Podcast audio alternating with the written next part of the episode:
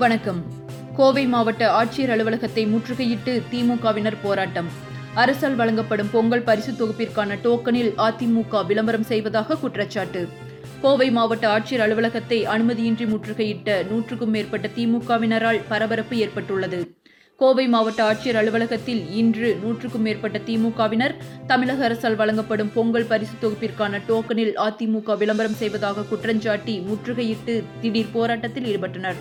அப்போது அவர்கள் தமிழக அரசால் வழங்கப்படும் பொங்கல் பொருட்களை நியாயமான முறையில் வழங்க வேண்டும் எனவும் அதிமுகவினர் கட்சி ஸ்டிக்கர் ஒட்டி பொதுமக்களிடம் கொடுத்து வருவதாகவும் அரசால் வழங்கப்படும் பொருட்களை ஆளுங்கட்சியினர் தங்களுக்கு சாதகமாக பயன்படுத்தி அப்பாவி பொதுமக்களை ஏமாற்றி வருவதாகவும் உடனடியாக நடவடிக்கை எடுக்க வேண்டும் எனவும் தமிழக அரசை கண்டித்து கோஷங்களை எழுப்பினர்.